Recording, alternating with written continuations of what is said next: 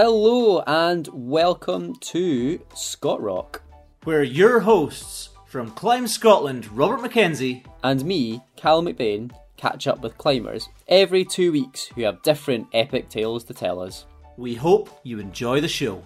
And remember, when you're out climbing, be safe and do your buddy checks.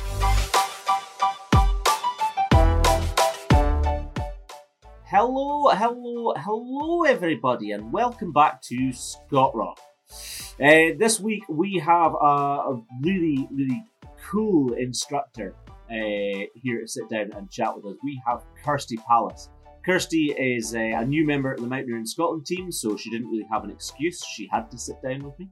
Um, but she's been in the game for quite a while now. She has got her uh, Mountaineering and Climbing Instructor Award, she's got her Winter Mountain Leader Award, she runs Mountain Leader trainings. She is almost this year, hopefully, coming up to getting her Winter Mountaineering and Climbing Instructor Award, which is super cool. She is a really cool instructor, really great attitude to, to climbing and mountaineering in general. Um, and just a really lovely person. Just nice to sit down and chat with, to be honest. It was very cool. Um, but yeah, we sit down and we get to know a little bit about Kirsty before diving into uh, ethics debates and gender equality eh, within the instructor realm. Um, and yeah, just kind of what climbing means.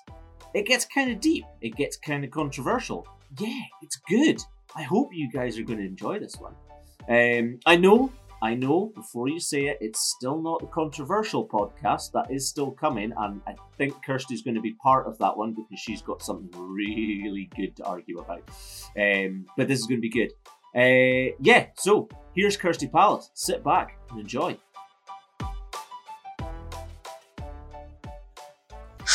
Uh, that was a funny day. Mm-hmm. Right, should we actually like dive yes. into this properly? Yes. Instead of wasting time, dinner is cooking. Mm-hmm. Cool, right? Yeah. Thank you for coming like you an hour out of your way just to do this. By the way. That's right. Very much appreciated. That's cool. You're you're, get, provided. you're getting dinner and yeah. you get to sit in the comfy chair. Yes, appreciated. So, and I got to pet a dog. And you got a pet dog. Is that payment? That that's allowed. Yeah. Cool. Excellent. So you're not going to send me an invoice after this. it's, it's fine. Um, cool. So, I mean, I don't know all of your qualifications, so I think it would be inappropriate of me to make assumptions. Mm-hmm. Would you like to give yourself a little introduction? What like what is your yeah? So who are you just now? Anyway, we'll we'll go into a little bit of history in a second. Cool. But who are you now? Um, work wise, yeah, I work part time for Mountaineering Scotland as one of the mountain safety team, um, and I freelance the rest of the time, and I hold the Winter Mountain Leader and the Mountaineering and Climbing Instructor Awards. Um, and I'm planning to do my winter mountaineering and climbing instructor training in February. Oof. Yes. You'd be for some wintry weather yeah, then. exactly. Assuming there's snow, um, it should go ahead. So, yes. So, almost all of the qualifications. Almost. Almost. Almost all of the, the mountain ones. There's obviously like lots of paddling and biking. Ah, don't. And sailing. They don't care. No, it's fine. The paddlers and cyclists, they don't listen to this. It's fine. no. they, they, are yeah. they're, they're not real sports. Yeah. but yeah, so almost, almost all of the UK ones at least. So, what's involved in the work you do from Mountaineering in Scotland just now compared to what your freelance life looks like? So, some of the courses are similar. We run a safety program um, where members can book on to courses that are going to upskill them um, to hopefully stay safe. And it's looked at through this mountain rescue stats. So we look at what causes um, mountain rescues to be called out and then is there ways we can remedy that? Hmm. so, I didn't know that yeah. I actually had no idea about so the courses include uh, a variety of navigation. Um, so like daytime, night nav, hmm. and winter, and then mountain skills, um, which looks at navigation as well as a bit like planning your day, what you carry, a bit of moving around on steep and unpleasant ground like scree and uh, steep, heathery, grassy stuff. Um, The fun stuff. Exactly, yeah, the stuff that love to end up on. Um, and then winter skills as well. Cool. So that's kind of the course delivery side of things. And then the rest of it is looking at, um, I guess, like safety messaging. What, The kind of almost marketing and media side of it. yeah, yeah. Thinking about the time of year and what would be good for uh, not just our membership, but hopefully the wider public Yeah, to know yeah. about. Um, so, you know, the recent, the current stuff is is like around autumn, clocks going back, Yeah. all that kind of stuff is much easier to get caught out in the dark and things are wetter and colder. Although it's been a pretty rubbish summer. yes. But yeah, um, so I guess they're kind of the two main parts of my job. I'm quite, um, like kind of quite delivery focused. Yeah. Um, the best way to be. hmm Yeah, lots of hands-on stuff. So does that is it kind of different to what you do in freelance life then? Um, some of it is, yeah. yeah. So you know, like I could run navigation courses freelance as well, but these ones are uh, the Mountaineering Scotland ones are for the membership. Yeah. and um, they're they've got more of a safety slant on it, so they're subsidised as well. Yeah. uh, like a membership perk too. Um, but Hint, the hint, plug, plug, Yes, get a membership. Um, but I tend not to do so much of that work freelance. Hmm. If I'm freelancing, I prefer to have a bit of variety. So for me, I'm doing it might be winter skills stuff in winter or kind of winter walking, um, or like climbing, rock climbing, teaching climbing, um, guiding scrambles, uh, working on mountain leader trainings, um, that kind of thing. so there's still a lot of like teaching skills rather Yeah. than just kind of like a standard guiding day. yes, yeah. Okay. I think um, I would struggle if all I did was guiding. I really enjoy teaching, but teaching can be quite tiring, so I enjoy not having to always Like teach. the odd rest day. Yeah, yeah. we'll just walk up Yeah. the Ben for a rest day. yeah, Yeah. yeah, exactly. Don't need to tell. Nobody's interested in learning how to do any of these things, so they just want to come here for the experience. So that's quite nice. Nice. Nice. So how like how how did you get into climbing, mountaineering? That like how where did that kind of start? And at, at what point did you decide that you wanted to be an instructor or a guide in this? Like I know this is a question that you're going to get asked loads, but I'm sure there's people that haven't heard you here. So let's just go through it really quickly. Um, so I, when I left school at the end of sixth year, um, I was quite academic at school, but I knew I didn't want to go to uni at that point. I was kind of like, Hang on, at this point, were you a climber yet? no. Oh, okay, So I climbed indoors. So I lived like forty-five minutes from the Ice Factor, and I'd been up a couple of times, and I'd done Duke of Edinburgh school. And parents, my parents had always taken me and my sister out walking, hill walking stuff. Um, but yeah, I wasn't a climber through school or anything. I didn't. I didn't really know much about climbing. I don't think. Um. So straight out of school, I went into a modern apprenticeship with a local organisation. So I was Oban based. Hmm. Um, where did you meet Gordon today? He was sat next to me. Yeah, yeah. So Gordon was the senior instructor there. Really? Yeah, Small world. yeah. Um, and we've kept in touch. Like, and we've gone out climbing and stuff since. So Gordon was senior instructor there, and he took me climbing. Um, like we actually start. He took me winter climbing first. Um, First, yeah.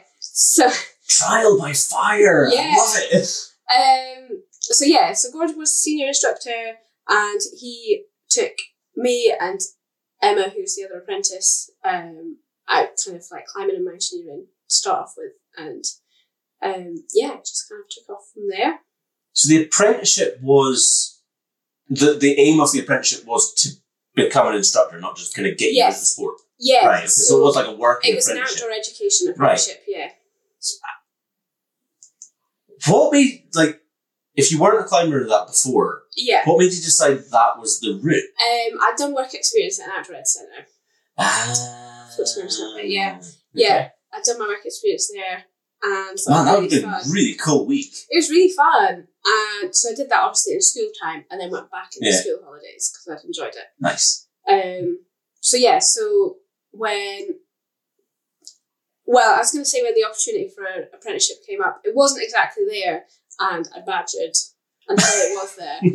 um, and then, and then the opportunity appeared. Um, oh, appeared. yeah, Yeah. yeah. um, As in, he finally gave in. yeah, was like, right, yeah. have a job. Yeah, Yeah. yeah. Well, I guess we'll take it on then. um, so yeah, and then I got into that, and then at that point I was seventeen, um, and I remember learning about the Mountain Training Awards because all of that again was new, Hmm. um, and you couldn't register for any of them till you were eighteen. Um, so I Oh, yeah. started in August. My birthday's in January. Um, so I had a bit of time before I could register. And I remember around that time, like just really reading into the whole um, pathway. Uh, and I, at that point, after I'd done a wee bit of winter climbing, well, probably not even that much, but I knew that I was like, well, if I'm going to do it, I need to do it Fully so I wanted to be a WMCI from then, and the kind of small goal I set myself was to get there by the time I'm thirty. Um, Woofed. which I'm not sure if I will, but you know we've had a COVID year. Yeah, Had some bad winters. Yeah, we've had a few bad winters. COVID So- year, okay. Yeah, Yeah. the COVID year meant Hang on, how long have you got? Uh, I've got oh I turned 29 in Disco in January. Ooh.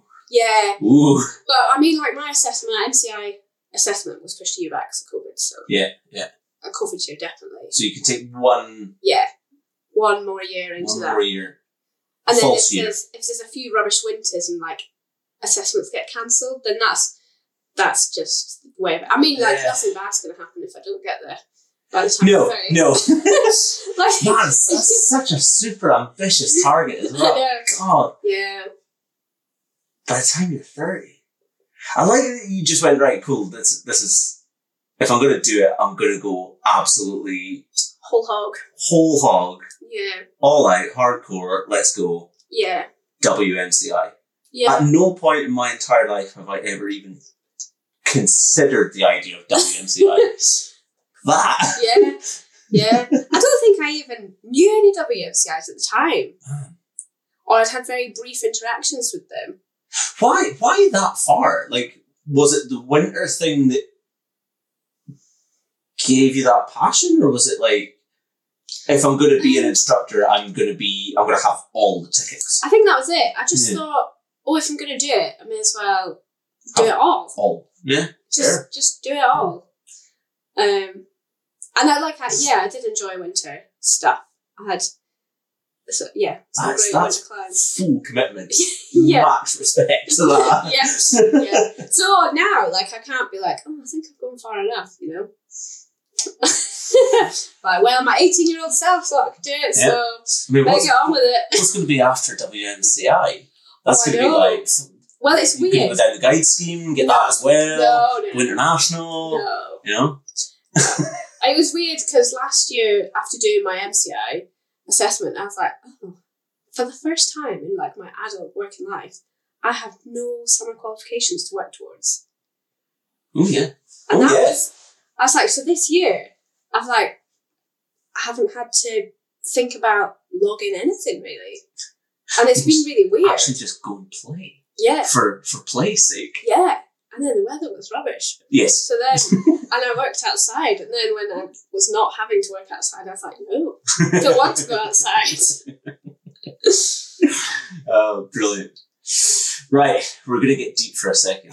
Because I, there was something we chatted about earlier, and uh, I think Sue, no, it was Lou said something Mhm. um, about when she was going through her qualifications and that, and uh, there's a couple other people mentioned that the female instructors that got into it. I'm going to say back in the day. I hope they don't listen to me. They're going to punch me. Back in the day, they were hardcore. Yeah, they They be. they were tough as nails to take. Apologies for the swear. Take no shit. Yeah, hardcore people like um they were intimidating and yeah like you're right they, they had to be. And you said earlier that it's changed enough now that you're not going to get funny looks if you walk in with wearing makeup and nail polish. Yeah. like how what's caused that change? Like how much has it actually changed? And like how I, w- I wonder how far down the line we are Yeah, so I think there's been a few changes. It's not just that there's more women in the industry. Yeah. Because, I mean, I don't know that there's. The statistics don't suggest there's more women because looking back over the last kind of 30 years, statistically, in terms of percentage of number of female um, instructors in the higher awards, Hmm. that's not gone up. But Is it the case though? that There's there's more women, but there's also more men. Yeah. So it's just the numbers have gone The up. The stats don't haven't yeah. changed. Then Yes. I think as well, the visibility has, like, social media has had a massive effect on the visibility. Mm, yeah. of the people um, in these higher roles. Um, but I think the other thing that's changed is a move, not necessarily a move away, but a change of focus in that hard technical skills aren't the only important thing. And there's a lot more focus on the soft skills. And I think by doing that, it's not just allowed more women, but it's allowed more people who don't necessarily like have that really typical tough guy persona. So it's not. Do you know what I mean? Like where it's I'm sure there's names going through your head just now that you just don't want to say. but like it's you know it's not Yeah, all about how well you can climb how fast you can do stuff Yeah. how tough and you look and how much of a hero you are Yeah. um so it's not just i think that's helped more women come through the schemes because generally like very generalizing here women are better with the soft skill stuff that comes a bit more naturally Yeah. um, whereas it's maybe something that men have to work on a little bit more, or they maybe not work on, but we had to ditch the bravado to get to it. yeah, yeah. Yes. And also, like, it's maybe thinking about how you favour the two. So it's maybe that generally Yeah. men would favour technical skills to be the most important part. And yes, I always, I always when I'm talking about this, I'm always like, it's generalising. So obviously, like people that buck the trend it's a on both sides. good generalization. I think it's Um, it's a strong one for most instructors, yeah. to be honest. Um, so I think having that bigger focus on the soft skills as well Yeah. has helped that. Um, and I think as well, just seeing people come through and realise that there isn't a single way to be an instructor. Oh, so glad you said that. so glad you said that. like you don't have to. Um, yeah, you don't have to uh, look the same. Yeah. And you don't like it was for a long time. It was like if you were an instructor, you were carbon copies of each Mm. other. That was it. You dressed the same. You wore. You, you acted the same. You said the same Yeah. thing. You had the same. The same syllabus, not just the same syllabus, but you had the same way Yeah. of putting the information out there. Yeah. yeah, Yeah. Um, so yeah, I think that's allowed a lot more space for um like I feel like I'm quite a giggly person. And I've No, know, yeah. really. But I'm not sure like that I, I don't know. I just feel like it maybe wouldn't have been a trait that was um considered a good No, in the sixties, you'd have good been laughed one. the room. Yeah, exactly. Yeah. And I've been lucky because there's some female WMCIs, um, like Lou Reynolds and Julie Baum, who have come through the scheme in the last 10 years or through those higher awards, Mm. who are just like, just really great fun. Um, so I've been able to see them, which is great. Um, so I think that's partly how it's changed as well. But I mean, I, before my MCI assessment, like on the Sunday night, I painted my nails because I was like, I just, I found last year, um, my friend brought some uh, nail varnish to Reiff because Yeah. she was just going to mark up some of her carabiners. And I was like, I haven't painted my t- nails in years. And I was like, oh, should we do it? Um, and I was like, oh, it makes me feel like just more confident when I'm climbing for no reason, really. But it works. So I Whatever was like, works, isn't it? well, I'm definitely doing it on my assessment then. yeah, I think like you're right. It's we're we're out of the stage of the carbon copy, and instructors, regardless of gender, are a little bit more free to be themselves and Yeah. do the things that give them that little bit of confidence, like Yeah. purple nails. yeah, yeah, exactly. Exactly. Um, so yeah. Do you think those changes? Do you think we're we've gone down the right route, and we're just playing catch up now, or is there still things that need to change? Um, I think I think we have gone down the right route. I think um, it'll be a bit of a generational thing as Mm. well. So I think the instructors that are currently coming through uh, are going to have a much better idea of just the fact that yeah, anyone can be an instructor coming from any background. Yeah. Um, just because we're seeing more people from different backgrounds coming through. I mean, it's still such low numbers, but it's it's not zero anymore. Yeah, yeah, um. So yeah, th- yeah. There's still there's still going to be a way to go. yeah. I'd like. I. I wonder if we're ever going to get a balance. So I, had a- I like Mm. I had a brief conversation. oh God, who was it with? I can't even remember who it was with now. Um, who was saying that similar things to what you're saying. Like we kind of we're doing the right things. It is starting to get there. It's going to take a long time to get Yeah. to get there. There's still a few things that need to be changed, but there's also the the sort of biological element to it, where you know Yes. one week out of the month, it's Yeah. being hard Yeah. going out and being a climbing instructor Yeah. for girls. Like, and there's no there's no way around that. It's it's tough, and like I think I wonder if we're ever going to get to the balance when while that is still a thing. Yeah. And obviously, it's always going to be a thing. Yeah. You know.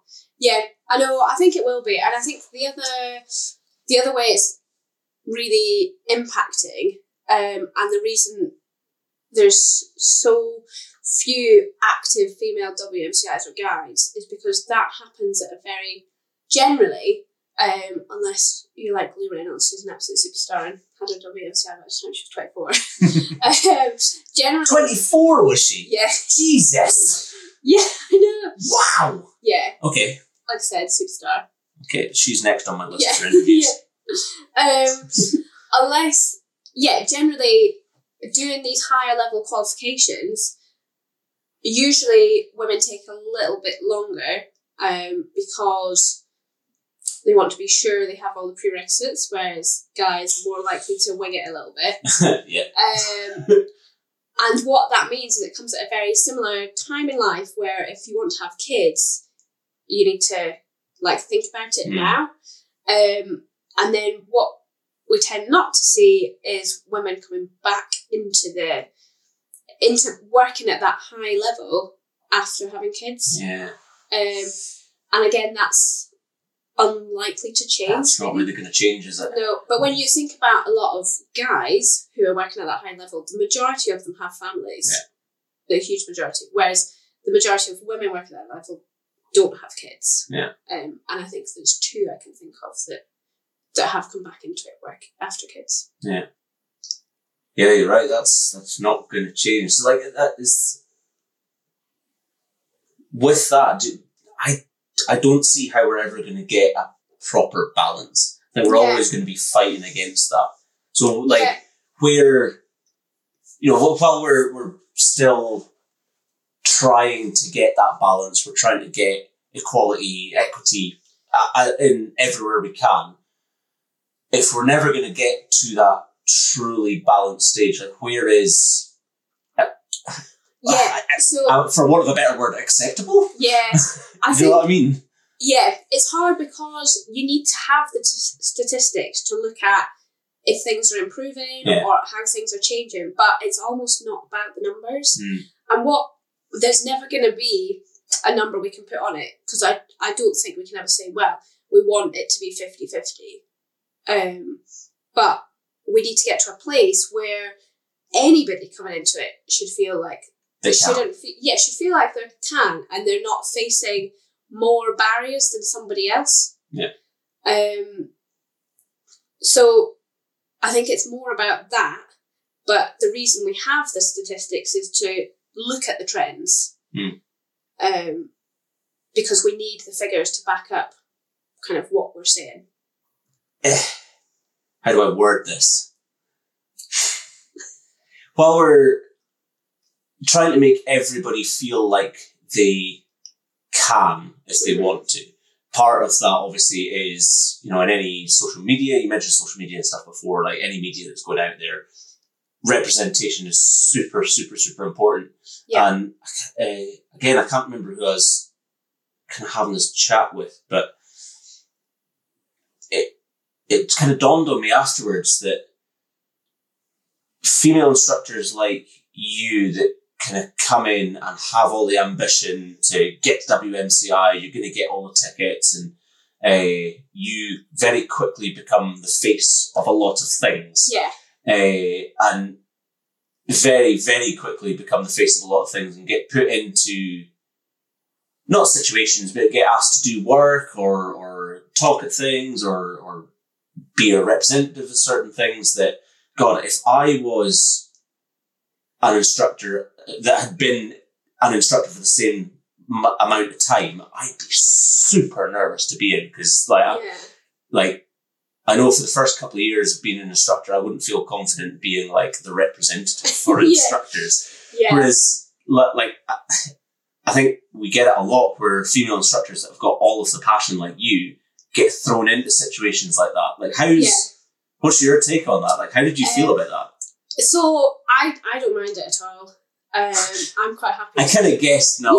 Yeah, yeah, I'm just take everything in your stride. Yeah, but I also so I think it depends a little bit on where you sit as well. Um, so for me, an important thing that like I want to inspire more women to Hmm. do this. I want to be seen as that positive role model. So I'm gonna take up that space when it's there.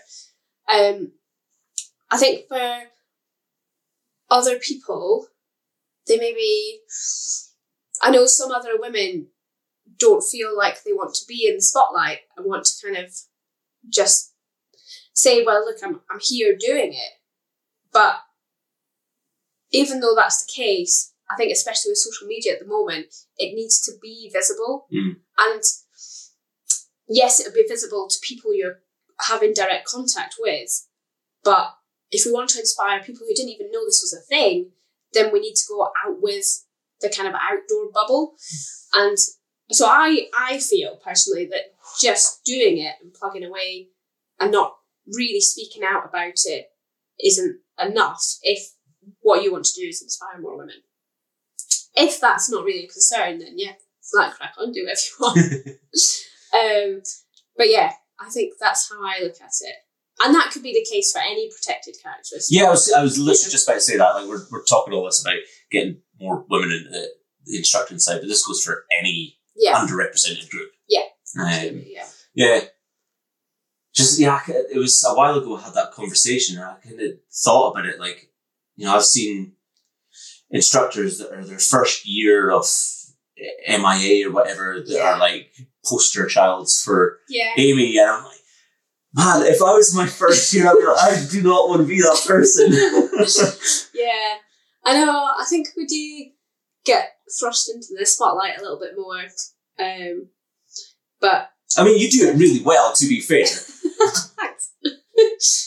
um, it does depend on what you're comfortable with. Yeah. Um, but if yeah, if it's not visible, there's not going to be a change. Yeah, you have to, if you want people to feel like they can get into it and the sport is for them, you have to have representation there, don't you? Yeah, It's, absolutely, yeah. It's the only way. Yeah, God, yeah, I'd still feel super weird about it. If my face was there and be like, I'm I don't know. I haven't, I haven't worked out what kind of instructor I am yet, but look at me. yeah. it's quite funny. The Mountaineering Scotland, uh, because we've got these women only winter courses going out. Yeah. they've both been like photos of me, which has been really funny. yeah, you are going to be the face of everything mountain safety from now. on. Yeah, yeah. Yeah, Ben's going to Yeah. get slowly pushed to the side. Yeah. Like his his time's Please, done. Yeah. Yeah. Sorry, Ben. Yeah. um, right, we're gonna we're gonna flip this a little bit. hmm So I I know that you are. Hmm, how do I how do I categorize you? An unashamed top rope tough girl. hmm Yeah. Yeah. Uh, you actively speak out and fight against the gatekeepers yeah. in our sport. Yeah. The gatekeepers, you used that word earlier. I freaking love that term, gatekeepers, because it just summarizes some people really well. Yeah. Apologies if you're a gatekeeper, we're calling you out. Yeah. Um, so let's let's kind of start this with what is what would you say your biggest trigger is? What's your biggest trigger sentence that comes uh, from Um, ethics or gatekeeping or Um, so it could be used either in climbing or outdoors or hill walking. You see it. If either of the words proper or traditional are used, so ooh, explain. like um, that person's not a proper climber. Um, they're not the type of traditional hill walkers we see. That kind of thing. That really gets my back up. It makes me so mad. When have you when have you heard that? Like what kind of climbing it's do you hear people saying that oh you're not a proper climber? Um, it's actually something that I've had to unlearn myself. Had to unlearn. Yeah. I was about to say, like, I've definitely been guilty about Yeah. saying that. I'm going to apologise now to every speed climber I've ever known. um, but what I think, so I think it comes a little bit from the environment you started in, and obviously, um, the influences, the external influences you had as you were starting. Hmm. Um, and I just want to be clear that I mentioned Gordon earlier, and this is in no way talking about Gordon. Um, you hear that, Gordon? yeah, He's calling yeah. out, dude. No, You're- you're the no, gatekeeper. No, no, definitely not. but I think there's there's an air of superiority um, from people who have trad climbed for a long time and maybe gone into qualifications. Oh. Or some people, not Some all people. people. We're not generalising here. No. Some people. Um, and so things like, um, yeah, only climbing indoors isn't seen as proper climbing. Um, or only seconding isn't seen as a proper climber. What? No, really? That comes from I the old school trad climbing instructors who not go out. not always instructors, Not, but no, not yeah. always, but they, they actively go out and part of their work is teaching seconding. Yeah, I think I Okay. think there is a bit of that. Yeah, and I, I mean, I think it's it's maybe not so much in like current, not people who are still currently delivering. like you're not gonna. You're scrabbling not to annoy people here. Well, I just don't want to put people off. but No, this is okay, Rock. You You know? can wind people up all you like. This is totally cool. We're all Um, about the controversial here. Yeah, yeah. So I think because obviously do, doing the qualifications, you have to have led. You have to lead. But not everyone wants to do the qualifications, and so not everybody's values are the same. And just because of that, it doesn't mean they're any less of a climber than you. Yeah. Yeah. Like, I think like anybody anybody who is uh, an old school instructor, an old school trad climber, whatever. That, in fact, old school instructors that has that those kind of thoughts that you need to be an outdoor climber to be a real climber. Like there are more indoor climbers than there are of you. Yeah. Oh, totally. Especially now. Yeah. Yeah. Um, and then the other times you see it, you see it a lot on social media, um, when groups, affinity groups like Black Girls Hike or Muslim Hikers or Boots and Beards, Yeah. whatever, um, you put post photos of their walks, publicize it. Um, there's kind of yeah, you see the word kind of traditional around that a little bit, like um, you know, kind of people saying, "Oh well," let me think. Um, I- not necessarily directed at them, but it's people saying the hills are so busy now. Preferred it when you know back in the days when the knew who you were going to say. It was traditional. It was just five old Yeah. white guys with big beards. That was. Exactly. Yeah. that's what they're Yeah, actually saying. up socks and shorts. Yeah. Um. So that that those phrases really make me mad. That that really annoys me as well because I've, I've done a bit of work with like, boots and beards and stuff, and Yeah. there was one big one. I think it was one of their Nevis hmm walks. They got a load of well, they didn't get a load of abuse. They got some abuse from a couple of people, Yeah. and it really wound me up. But there was also, I'm glad to say, a huge majority of people defended yeah. them, and like it is yes, th- these things that we hear are super annoying and completely inappropriate and wrong. Yeah. I, gladly, there's not many of them, and they're getting less. Yeah. I think, but still, I think so. It is. It is going to be slightly generational. Yeah. But the other thing that, for me, I feel like climbing is a bubble, and everybody in climbing and the outdoors shares my point of view. But then you see things like that, and it's like, no, it No. is just a slice of society, Yeah. and there's going to be people that that have differing views, and it's it's just that I surround myself with people that share my values. part of the social media world as well. Like Yeah. people are gonna say things just to piss people off. Yeah, Like yeah, probably don't even believe it themselves. They're just gonna say it because it winds Yeah. people up. Like yeah, and they can Yeah. without But- any. there are going back to the gatekeeping thing. There are things that are definitely within our bubble. Yeah, that- People do truly believe. yeah, Like I kind of described you as the top rope tough girl. Like top roping isn't real climbing because you're you're not lead climbing. yeah. Like you can't claim to climb something if you just Yeah. top rope it. Like Yeah. ah, that kind of stuff, man. I know ethics mind me so. Yeah. Like I, I have this debate a lot with I'm not gonna name him. A close friend and colleague of mine. Okay. Yeah. Um, yeah. Who's, you know, a super old school climber, uh, from the generations that uh, they were just going out and on sighting Yeah. stuff. Yeah. Um, and I know that like he loves to wind me up and you know plays devil's advocate a bit, but he, he, I know that he won't claim an ascent or a first ascent for anything that he hasn't on sighted. And if he goes back and repeats something, Yeah. he he won't record it. Um, Wow. and I know that if I go out and head point something, throw top Yeah. rope on and work it and whatever, like Yeah. he'll give me a lot of crap for it because I didn't do it properly. Yeah. I didn't try. I didn't try for the on-sight.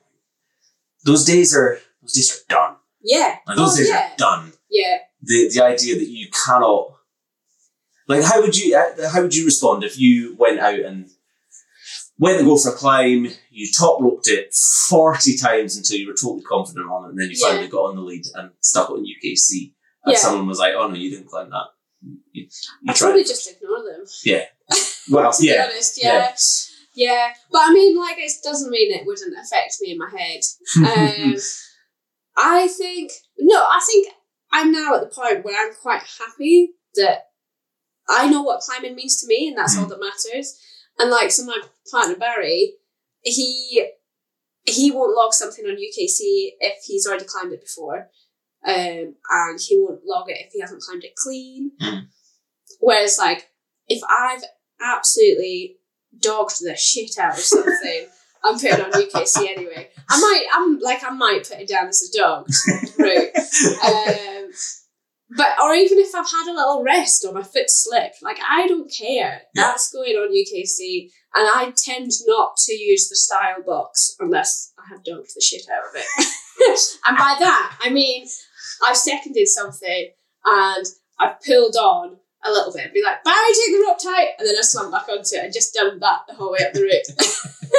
I won't claim that it's completely climbing. I think you you you said a sentence there that absolutely sums all of this up. Uh, you know what climbing means to you. Yeah. Like I don't care what kind of climbing you do. I don't care how old you are, how long Yeah. you've been doing it. Climbing means something to you. It means something different to me. Yeah. It means something different to the person down the road. Yeah. It means something different to the only bol- indoor boulder. Like Yeah. it is a personal thing that we do.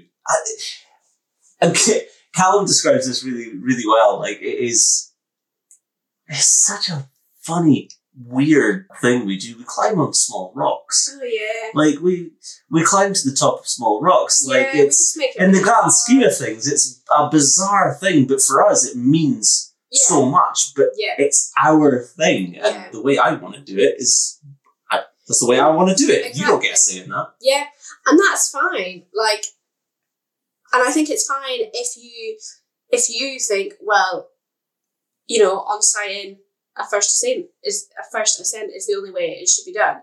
But that's fine so long as you don't take that judgment out Hmm. to other people. That's just one example, obviously. But What do you think? So there's like the old school sentiment. I want to get your take on it. That Mhm. the on-sight is the purest form of climbing. um, again, like I think it's up to you. It's whatever. For me, climbing is generally about enjoyment. So surely the purest climber is like whenever you've had the most fun. Oh god, the happiest climber is the one Yeah. who's having the most fun. But the purest form, like I don't know. And what does it what does it mean by the purest form? Like what what does that phrase even mean? According to Kev Haddock Yeah. and most of the climbers of his generation, Yeah. the purest form of climbing is the on-sight because it's the purest form of ad- of adventure, Yeah. and that's what trad climbing is is Yeah. adventure. But I I don't that that that definitely cannot apply to sport. It can't apply to bouldering. Yeah. It can only really apply maybe to trad climbing. However, Yeah. I don't think, and I said that I've said this on the podcast before. I don't think anybody has ever on sighted a route and gone nailed that. Yeah. improve that. I know. Like you scurried and scratched your way up it really sugary. Like Yeah. it was that was not pure. It was No. adventurous. yeah. And is it pure if you thought you were gonna die? Yeah. But am I going to look back on that, get to the top and think, oh wow, Yeah. what a pure experience. Yeah, totally. So glad I didn't fall off and almost die. if you if you've top roped something a bunch of times and you know you lead something totally smoothly and absolutely rock it, that feels pure. Yeah, exactly. Yeah, it's it's more than just the complete enjoyment as well. I guess it's like what headspace you're in, and but that you could be having a really amazing time and in that amazing headspace on a route you've done a million times before, and this time you're second in it. Yeah. and that's that's great. That's cool. Do you? Is it different at all between the different disciplines for you? Because you do, you, you kind Yeah. of do all the disciplines. Yeah, Like, is it different? Is that not that enjoyment, but is the satisfaction. the satisfaction? Is the thing that you enjoy about it different across? I think so, yeah. I definitely prefer trad. And I do like the adventurousness of it. And I like that you're completely reba- reliable on yourself. Um, that's what I really like about trad. And I would choose to have uh, spend a full day doing a big easy trad route rather than a day either doing like harder single pitch trad or sport. So for me, a lot of it is about the um, yeah, the adventure of something. Hmm. And I, I like getting on something bigger. Um I enjoy sport because it's usually a bit more stress free and it's a nice escape from that. Um and for me I'm not that good at bouldering, but I enjoy it um, because if I do something, then it's almost more of a sense of achievement than any of the other disciplines. Um, but also because I get to sit down on the mat, so especially if it's sunny. I love going bouldering when it's sunny. Um, What? Why do you think that's more? It feels like more of an achievement than the others because uh, it's generally a more powerful style, and I'm not a powerful climber. because you've had to try harder for it. Yeah, Hmm. yeah.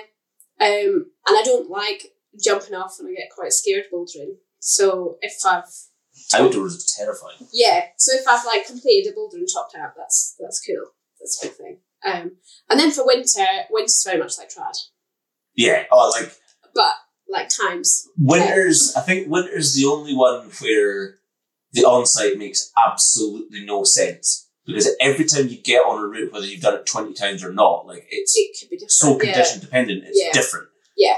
Like every time is an on-sight. Yeah, yeah. Yeah, you might know where the belay is, but it might be under a shit ton of snow. Yeah, yeah. Well, that bit of gear that you normally Yeah. get. Oh, the chockstone's gone. yeah, yeah. yeah. yeah. Oh, we did the um, me and Barry did the chasm back in 2018, and the converging walls pitch. Like, I was like, "This is blooming nails for BS. and then you go back on UKC and look at the photos of all this this chockstone that everyone used to slay. Yeah. You're like, "What? Mm. Mm. that wasn't there. yeah, yeah. So there's no gear, no foothold, but also like, should it have been there as gear? yeah, uh, it's interesting. I like I like hearing different people's where different people's enjoyment comes from in the different disciplines because it is eh, different. yeah, But like eh, people always enjoy different things about the different disciplines as well. It's yeah, yeah, I think that's where you learn kind of who you are mostly as a climber. yeah. if there's a question, actually, while you're saying that, you know, your favourite is trad and winter because it's a colder, extended version of trad, Yeah. uh, and it's super adventurous. Like, do you get the same same enjoyment, or is it different enjoyment, or do you not enjoy it when it's like Bluebird Day compared to Savage Day? Um. Yeah, I think. I think when it's Bluebird Day, obviously it's amazing. It's really hard not to enjoy it. Yes. Enjoy it. It's gonna be great. When it's when it's like blue and hooly, blizzard in. In some ways, there's an enjoyment in the suffering, a little bit. But I also find myself either leading or stood on the belay for a long time, being like, "What? What were those life decisions that brought me here? Why am I here? How far back did these life decisions happen?" Yeah. That's Um, winter climbing for me. Like I like obviously the bluebird days, like you said, it's hard to Yeah, hard to not enjoy that. yeah. I really don't like being cold. Yeah, I think I deal really well, or quite well with being cold. Like I don't get hot aches, um, which people get outraged at. Like, well, you obviously haven't climbed enough. get hot aches? Just got really good circulation. No, I don't know. I've never had You hot suck. never had hot aches in my hands. What? Yeah. At some point, you need to get the screaming barfies. Well, see, people say this. They say, "Oh, well, you've obviously just not climbed enough." Or I'm like, well, I don't think anybody can say that about you. Ten years. Jeez. Um, I've had I've had hot aches once in my feet after a spring river crossing. Did you And get your boots wet? well, no, I needed to take my boots off. Oh, right. It wasn't like a boulder hop. No, no, Oh, no, right, no, okay. no. It was like uh, properly in there. Um, and I was with my friend Sarah, and she was behind me, and I was like, I have to get out of this water as quick as possible. And I got on the bank, and I was like, felt dizzy, wanted to throw up, and I was like, if Sarah had fallen over and banged her head or just laid in the river, I was like, there's literally nothing I could do about it at that point. I was like, there's no brain space for thinking about Sarah. Um, and I was like, God, imagine you got this every time you went winter climbing. That would be really rubbish. Yeah, kind of sucks. Yeah. Imagine you got it multiple times a day. Like, I just don't know if I'd. like when you're supposed to be sitting there concentrating on beeline, but you're you cannot feel anything or concentrate on anything other than the throbbing pain in the ends of your fingers. No, see, what I get, that. right? This, what I get is, I, I, my hands obviously get cold. There's no way around it. They get cold. Um, I try and move as much as I can on a belay. So, like, I'll stomp my feet around. Yeah, like um, I don't know, do whatever I can with my arms. I got told quite Just, just, on, just for the people that are listening to this and can't Yeah. see you, you're like doing a little dance in the it's like chair. I'm shaking maracas right now. Um, I got Julie me while she was going for her assessment. Um, what she does is before she leaves the belay, she does some quick like punches. Yeah. To get to get blood back in. Um, but then what I get is I start climbing and I'm like, oh, my hands are a bit cold. I can feel everything. And then I get this lovely warm tingling as the blood comes back into my hands. See, that's meant to be the hot really aches. pleasant. That's meant to be the hot yeah, I know, but it's actually really nice. are. It's like a little bit pins and needly, but I'm like, oh yes, it's all it's all coming back now. you are a freaking bitch. You Well, I like bitch. to wind Barry up by saying, I'm just obviously I, I'm like, I'm just adapted to be in this environment. I just cope so well. freak of nature. You're a mutant. Yeah, my feet get cold. They get they're worse than my hands, I think. But again, like I don't get hot aches in my feet while I'm climbing. I want to know, or I want to redo that question after your first bout of proper hot aches. But I just Like, I I, want to ask you, do you still get the same amount of satisfaction while you're sitting on a belay ledge for two hours, screaming and throwing up into the snow next to you because your fingers are on fire? See, I I genuinely think I'm immune. You're going to live to regret that. You're going to live to regret that. I, oh, I hope you get it this year. Just for saying that. I think I think hopefully would not on your training. I think it would need session. like my gloves to be completely soaked or something. You know, I think it would need quite drastic things. No, But that could be arranged. but quite often, like I have, I know I have damp gloves, but I'm still fine. You weirdo. Well, I, I, I, I hope that that happens to you this year. However, I hope that it's not on your training or your assessment. Yeah. And I, I do genuinely hope that you manage to tick the. I'm going to give you the year of 30 Okay. to tick your WMCI. I don't. I don't think I will, but we'll see. I've got the faith. I've got the faith. We'll see. We'll see what happens. oh, right. Well, thank you very much for sitting down. ah, no worries. Let's go get some dinner. Yes, Yes. that would be lovely. Go pet the dog again. Go pet the dog. Yeah. Yeah. Awesome. Thank you. Good. Good luck for the WMCI. Thanks. having done all of that winter climbing in Scotland in savage weather and still never having had proper hot aches makes me sick. Genuinely. If you. Yeah, uh, she talks about gatekeeping, but I'm going to say you can't be a proper Scottish winter climber unless you've had the hot aches. There we go. The gauntlet has been set down. Kirsty, you need to get on that. no, I kid, I kid. Kirsty is awesome. I hope you guys enjoyed that. Um, thank you very much for for sitting down with me. Um, that was really really cool. And yeah, I we got into some good topics there. I hope uh, it opened your minds a little, made you think. Um, that's what Kirsty's good at. But yeah, Kirsty's been climbing for a while, and one of the main reasons she has been around a while is when she goes out, she does her body checks. So be like Kirsty, do your body checks.